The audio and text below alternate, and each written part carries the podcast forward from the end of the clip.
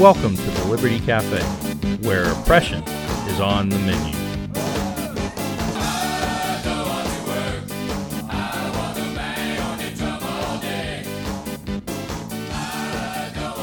Well, it's a pleasure having all of you join me for episode 8 of the Liberty Cafe. And it's also a pleasure to have John Daniel Davidson join us today. John is an excellent reporter and prolific writer for The Federalist. Prior to that, he was the director of healthcare policy at the Texas Public Policy Foundation. Everywhere I've seen him, John has displayed an innate ability to discover and explain the truth about the issue he is investigating. So that's why I thought I'd have him on today. Welcome to the Liberty Cafe, John. Thanks for having me, Bill. My pleasure. Well, John, writing about issues and events that the left likes to ignore, dismiss, or gloss over seems to be a specialty of yours. Tell me, how did you get so contrary and decide to put that gift to work as a journalist? well, I think it's hard not to be contrary in in the uh, culture today, uh, given the the uh, hard direction that the culture is going has turned left, and the sort of um, epistemic closure that we see in in uh, in progressive thought I, I don't know. I it, it's almost uh, I never thought of myself as a contrarian or a countercultural or or anything of the sort. But uh, when I started uh, writing, uh, you know, at first just started writing book reviews and, and little essays for first things and then doing some healthcare pieces for national review during the obamacare debates um, it, you know, the more you write and the more you engage the cultural issues and political issues of the day, the more you see uh, just how much of a stranglehold the left has on cultural and political discourse in this country, and the more things you find to be contrarian about. Um, so uh, that, that's a, that's a short answer to a long question, but uh, uh but I, I, I think that being contrarian is sort of the posture that conservatives kind of have to take toward the mainstream culture right now. Well, you had a nice cushy job, if you will, steady employment at the Texas Public Policy Foundation. You, you, you jumped over into journalism, which at the time and still is going through a lot of change. Why, why did you decide to to make that that leap? Well, I don't know if uh, uh, maybe my colleagues at TPPF could have uh, uh, could have told you as much, but being at a think tank was a bit of an unusual thing for me. I, I had for um, my entire professional career since college been in journalism, and and so going back to journalism was kind of a return to form for me. Uh, and and really, what it was was the opportunity um, at the Federalist to cover the 2016 election. I, I had been writing uh, off and on for the Federalist uh, since they launched in 2013. Uh, and as we approached the 2016 general election, Ben Domenech, the publisher, asked if I if I would come on board as as their um, uh, uh, senior correspondent to cover the election. So I, I couldn't say no, um, and because uh, I knew that the 2016 election would be a historic, uh, sort of once in a lifetime type of election. Uh, and it turned out to be in ways that I don't think anybody could have predicted. and so now we're looking at maybe a uh, another once in a lifetime type of election. Maybe all of our elections are going to be once in a lifetime from here on out. I, I don't know, uh, but that that's how I uh, got back to journalism. I should say. Okay, well, yeah, it seems like everything's just one continuous election these days. Exactly. And and we're as I somebody said the other day, we're we're getting to a point where we're we haven't been this divided since right before the Civil War. It, it's, it's getting pretty pretty tough these days. Well, I'd, I'd like to talk about some of the things you've written about lately, and a couple of those things uh, that really make the left uncomfortable when they're confronted with the facts about them are, are COVID 19 and Obamagate. But before we get to those, uh, I'd like to talk to you a little bit about that something that that's likely makes some folks on the right a little uncomfortable, mm. and that's the murder of Ahmaud Arbery. Mm. Uh, you wrote a piece recently, a couple of pieces recently about that. Why did you decide to take that one on? I think that this is one of those issues, you know, sort of uh, broadly speaking, criminal justice, um, and narrowly speaking, you know, uh, situations like this, the, the, so the tragic uh, murder of this this young man, that for whatever reason the right is uncomfortable with, and I, I, don't know why that is exactly, um, but I think it's important to uh, be clear about about uh, these things when we see them happen because as conservatives as people on the right due process and the rule of law and fair and equal treatment for everybody regardless of their uh, race or or or socioeconomic status you know that should be paramount for us we should care about that more than anyone else and uh, for some reason, a lot of conservatives get uncomfortable with this kind of stuff. And, and so, you know, the case of Ahmaud Arbery, uh, this this uh, young man, 25 year old black man, uh, was jogging uh, through a neighborhood. A 64 um, year old white guy, uh, former cop and investigator for the district attorney's office. This is in Southeast Georgia. Thinks that he recognizes this jogging man from uh, you know, security cam footage from his neighbor who had his car broken into or something day, days before. There was never a police report filed. So he he calls his son, uh, and they they jump in a truck. Both of them are armed, and they they chase this guy down, confront him. The guy fights back as anyone would, confronted by two armed strangers, and uh, they they the son uh, shoots and kills him.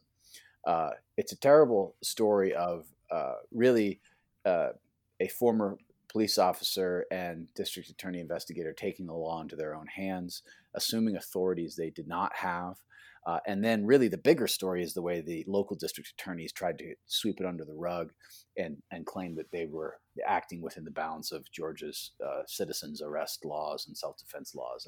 And, and now it's come out that this is all, you know, the, the truth of it's coming out. This video was released that shows what happened. Uh, they just arrested the third guy who took the video, who I guess was an accomplice with the, the father and son. They basically raised up a posse and, and went, on, went after this guy an armed posse. And, and uh, it's important to talk about these things because I think it, it is the case. I think it's undeniably the case that being young and black in America means that that you uh, have a much harder time when it comes to the criminal justice system, when it comes to being treated fairly by the police and by the courts, uh, and and uh, that's not right. And and this these kinds of cases are, are where we see it. Um, and uh, and of course there are a lot of other cases. Um, but it, it, it is true, and, that, and that's not to sort of give away the whole game to the left and say, "Oh yes, systemic racism explains everything." No, it doesn't. But it does ex- uh, help us to understand why some things happen. And one of the things I said about this, uh, which I wrote in in in uh, one of the pieces that I uh, wrote addressing this, was that we all know what what, what would have happened if uh, the young man had been white and the killers had been black. Uh, I don't think there's any doubt about that. You mentioned the fact that conservatives are uncomfortable with these kind of things, and and I think you're right in, in a lot of areas. But couldn't that be to some extent because no matter what happens in society, no matter what happens to blacks and minorities, that whites, conservatives, whites generally, are usually blamed by the left for that because whites are just inherently racist and and the privileges they have because they're white are the reasons that blacks are are uh, in the bad shape they are today. I mean, that that could. Do you think that could play a part of their uncomfortableness with this? I think so, and I don't think those things are mutually exclusive. I think both things can be true. It, it is true that the left wants to attribute everything to racism and to white privilege, uh, and and that's unfair and not true. Uh, and and it's also the case that uh, black people do have a much harder time in this country for a whole host of reasons. And I would say chief of uh, uh among which is that they uh, have been very badly treated by uh, programs that were ostensibly meant to help them, welfare programs and uh, and and the public schools. Public schools. Yeah, exactly, exactly. Uh, so I, you know, I don't think it's an either or. I think it's a both and. And and uh, and I wish that more conservatives were comfortable holding those two things in their mind at the same time. Well, I think it's definitely something that we need to to put out there because you know whether or not we like it, there's racism in this country. It's it's both on all sides. I mean, it's not just whites and it's not all whites, and but it, it's a lot of places. But when it when it shows up, we we really ought to deal with it head on. Yeah, I, I agree. Like I said, and the, the reason that we should deal with it, especially when it comes to uh, miscarriages of justice, like we saw in the Ahmaud Arbery case, because conservatives should be the ones insisting on rule of law, on due process, on on uh, equality before the law. That should be uh, uh, we should be the champions of that. Well, well, speaking of insisting on rule of law, uh, you know, one of the biggest stories out there right now is Obamagate, where at least some people are trying to insist on the rule of law. And then, of course, the other big story out there right now is is what one observer has called the panic of 2020. So let's start with uh, the COVID 19 issue. Uh, you wrote recently what I thought was a fascinating story about what has happened in Mexico over the last couple of months during during the, the COVID scare. Would you give us a brief overview of your story? Uh, the basic story in Mexico is that Mexico is in a long term state of collapse, uh, of gradual state collapse. The, the institutions in Mexico are weak they are um, crumbling. Uh, the government is corrupt at almost every level. Uh, and the cartels and the criminal organizations that have, uh, you know, caused problems in Mexico for decades are, are now more powerful than ever and are beginning to rise up almost as alternative sources of power in rivalry to uh, to to the federal government and to the state governments. And what we've seen, one of the most fascinating developments I think we've seen with the uh, the coronavirus pandemic, uh, is the rise of criminal organizations acting in the place of the state. Uh, we saw. We've seen this in um, throughout uh, Latin America, Central America, uh, but we've seen it really conspicuous ways in Mexico, which should, of course, you know, it's a bit of a hobby horse of mine, but Americans really should care about what goes on in Mexico. We share a 2,000 mile border with them. Certainly, Texans right. care. Uh, but what we've seen in, in, Mexico is the rise of these um, these cartels taking responsibility for areas under their control, distributing goods, uh, supplies to to ordinary people, and and in many cases, uh, you know, branding the supplies that they are distributing with the they're like the cartel logo, as, as though they're an NGO you know, which I guess they are kind of an NGO, but they right. they, they, are so they're exercising uh, uh, powers that usually only states exercise, not just in the distribution of of relief uh, aid during the pandemic, but also in the imposition of, of quarantines and lockdowns and curfews, uh, and doing so with uh, you know with the same means that the state does it. That is the use of force, which the Mexican state does not have a mon- monopoly on in Mexico, as we've seen. I thought it was fascinating because we've seen here in America uh, what, what some have called the, the rise of many dictators uh, across the mm-hmm. United States, whether it's governors of certain states or mayors of uh, cities, county judges, who have imposed some pretty strict, hardcore uh, re- restrictions on people and, and, enforce them, as you point out, with, with force, just like we've seen down in Mexico. Okay. And uh, one can take this comparison too closely, but I was wondering from your perspective is is if one of if you look at both countries, Mexico and the U.S., perhaps are, are we seeing in both countries a shrinking of that civil society that um, de Tocqueville saw in America and was what made us so different, unique from the rest of the world. We're going a different way instead of in Mexico where the government's just disappearing. Over here, it, it's really seemed to have stepped up here in the United States. Any thoughts on that? Yeah, I, I, it's an interesting question. I, I think that um, obviously it's it's very different, you know, uh, circumstances here than in Mexico. But I will say broadly, a lot of people look uh, at Europe and they say, and, and the European Union, they say, oh, you know, uh, the European Union is sort of that's the future of the United States. You know, we're sort of becoming more like Europe. I don't think that's true. I think that the United States future is is more like Mexico. I think we're we're headed in the direction of Mexico. What I mean by that is exactly what you touched on, that that de Tocqueville, uh, de Tocquevillian sense of civil society. Where in Mexico we've we've seen that atrophy and atrophy, where the levels of trust in in society in Mexico are very low, institutions are very weak, uh, alternative sources of power and patronage uh, are present uh, throughout all levels of society. Um, the, the the notion of equality before the law uh, is is very thin in Mexico, and I think that's the direction that we're that we're uh, heading in in the United States if we don't change course. We've seen the uh, erosion in faith in our institutions in this country over the past couple decades, uh, and that has come with uh, an erosion of, of, of, civic life or public life uh, and a loss of mutual trust uh, between citizens and between groups of citizens. So that, that and that accounts for part of the polarization we see in the United States. You said earlier uh, at the beginning of this podcast that we were, you know, more divided now than at any time, maybe since the Civil War, and I would agree with that. But I would suggest that maybe we're more divided than we were during the Civil War.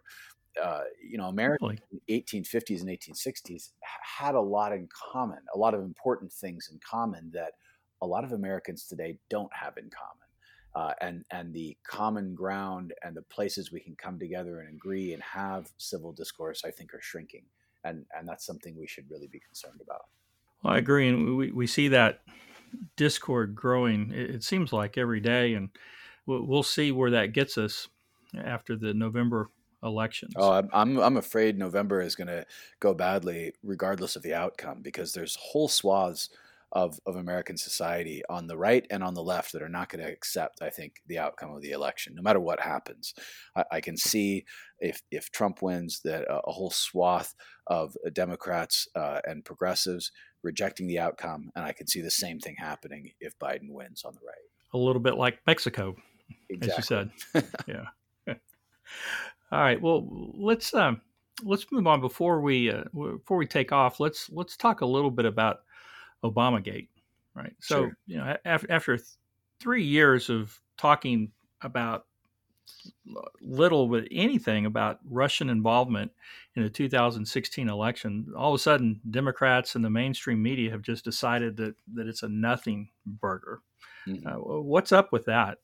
Yeah, it's it's strange because the Democrats and the media want to kind of uh, dismiss and wave away these revelations that are now coming about about the origins of the of the Trump Russia collusion investigation, uh, and and all signs that point to very nefarious things that were going on right at the tail end of the Obama administration and during the transition, and then even afterwards uh, in the FBI and, and, the intelligence agencies.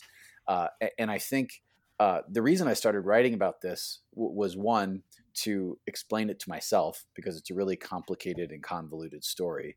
Um, but two, because I think it's it, it, it is the biggest political scandal of our time, and it's not getting the coverage that it's due because the mainstream media are invested in it, not not in the coverage of it. The mainstream media are invested in it as participants in the scandal. Right. Uh, uh, it, it, they are the recipients of these of these illegal leaks from the Obama administration that kicked off the, the Russia investigation. As you said, years that went on. The Mueller investigation went on for years. Nothing came of it. Uh, and now that uh, Attorney General William Barr and others are, are looking into how this all got started, they don't want to talk about it. Well, no wonder they don't want to talk about it. They're part of the story. Exactly. And the number one rule in journalism is don't become the story. yeah so it seems to me that, that the Federalist has been at the, the cutting edge on a lot of the, the journalism on this. Yourself and, and, and Molly and, and, others. Why why do you think the, the Federalist has been able to get out in front of this, in front of almost all other media sources?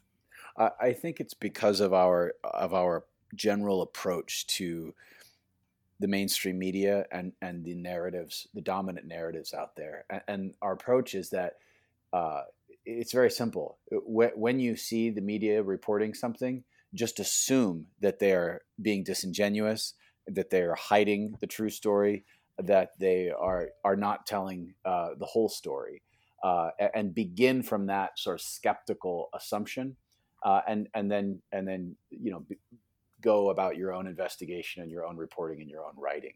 Um, the the uh, the media is is uh, invested in certain narratives, and those narratives are more important than reality.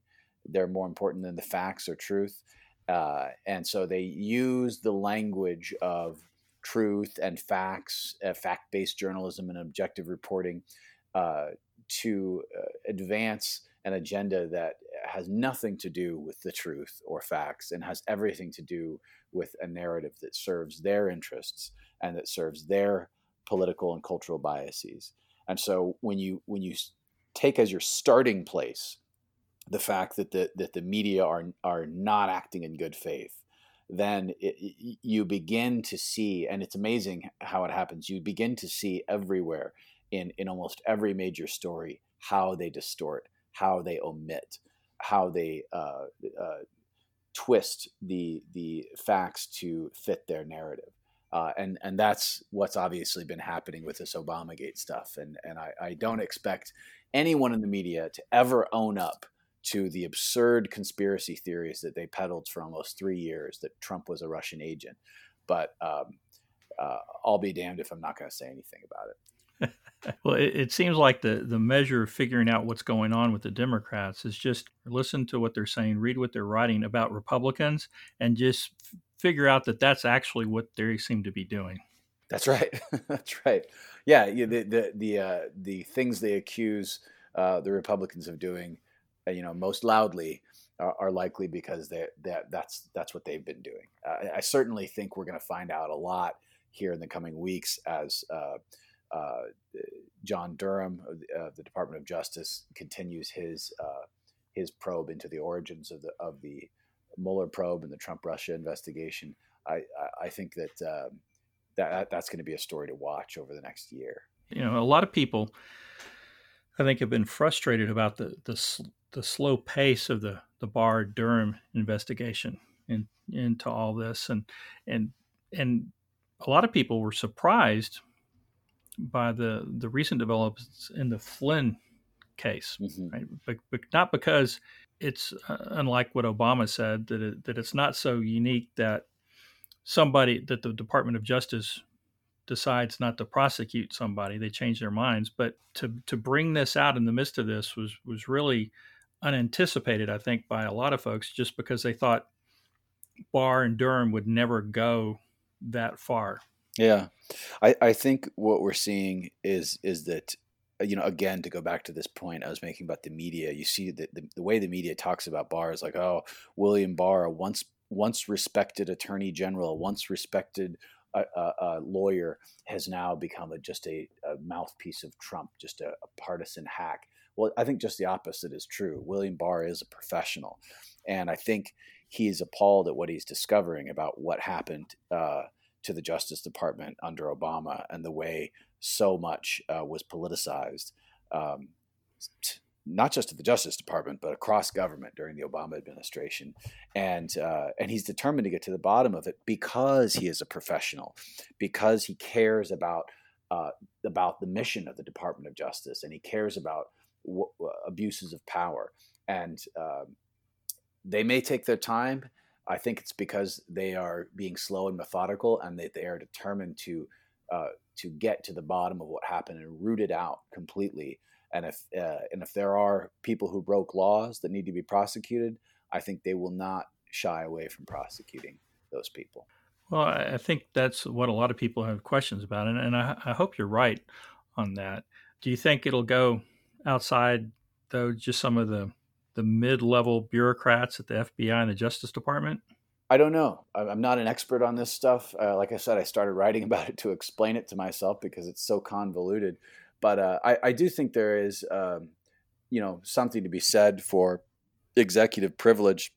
And as I wrote the other day, uh, you know, Obama and Biden need not have committed a crime to have abused their power. Um, right. You know, and, and I, I used the example of, of Richard Nixon's wiretaps. They weren't illegal. It wasn't the wiretaps that got Nixon; it was the cover up of Watergate right. that got him. Uh, but of course, once the American people found out about the wiretaps, uh, they were horrified, and we passed a law, the Federal Intelligence Surveillance Act in 1978, so that that couldn't happen the way that it happened under Nixon. And I think that something similar may happen here. We may find out that the abuses of power under the Obama administration were so egregious, even if they didn't break any laws, that we, we need to reform our surveillance laws and we need uh, to reform FISA uh, and we need more accountability to make sure that what the Obama administration did, uh, future administrations cannot do. Well, one more thing before we go. As you're well aware of, almost every political and media activity we've seen for the last three plus years has been targeted towards one thing, and, and that's ensuring that President Trump is not reelected. What, what do you see as the left strategy down the stretch here? Well, I think that they think uh, that the coronavirus pandemic uh, was a great gift in this regard, and that um, it, has been actually disturbing to see the ways in which some on the left have cheered the economic distress that the pandemic has brought because they think it'll hurt Trump. Uh, you know, to them, hurting Trump and making sure he doesn't get reelected is the most important thing. It's more important than the economy.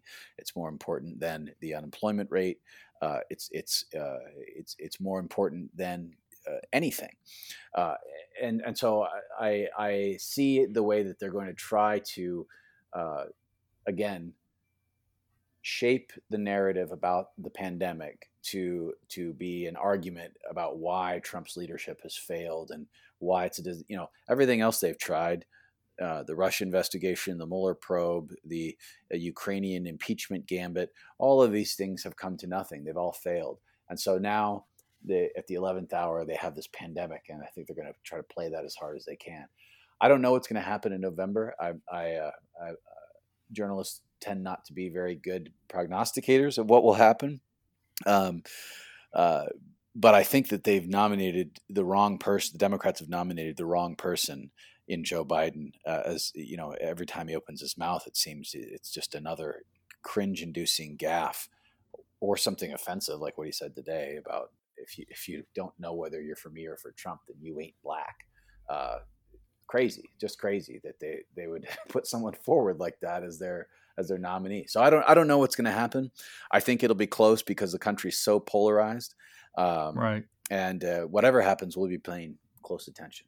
Well, I'm glad you'll be doing that.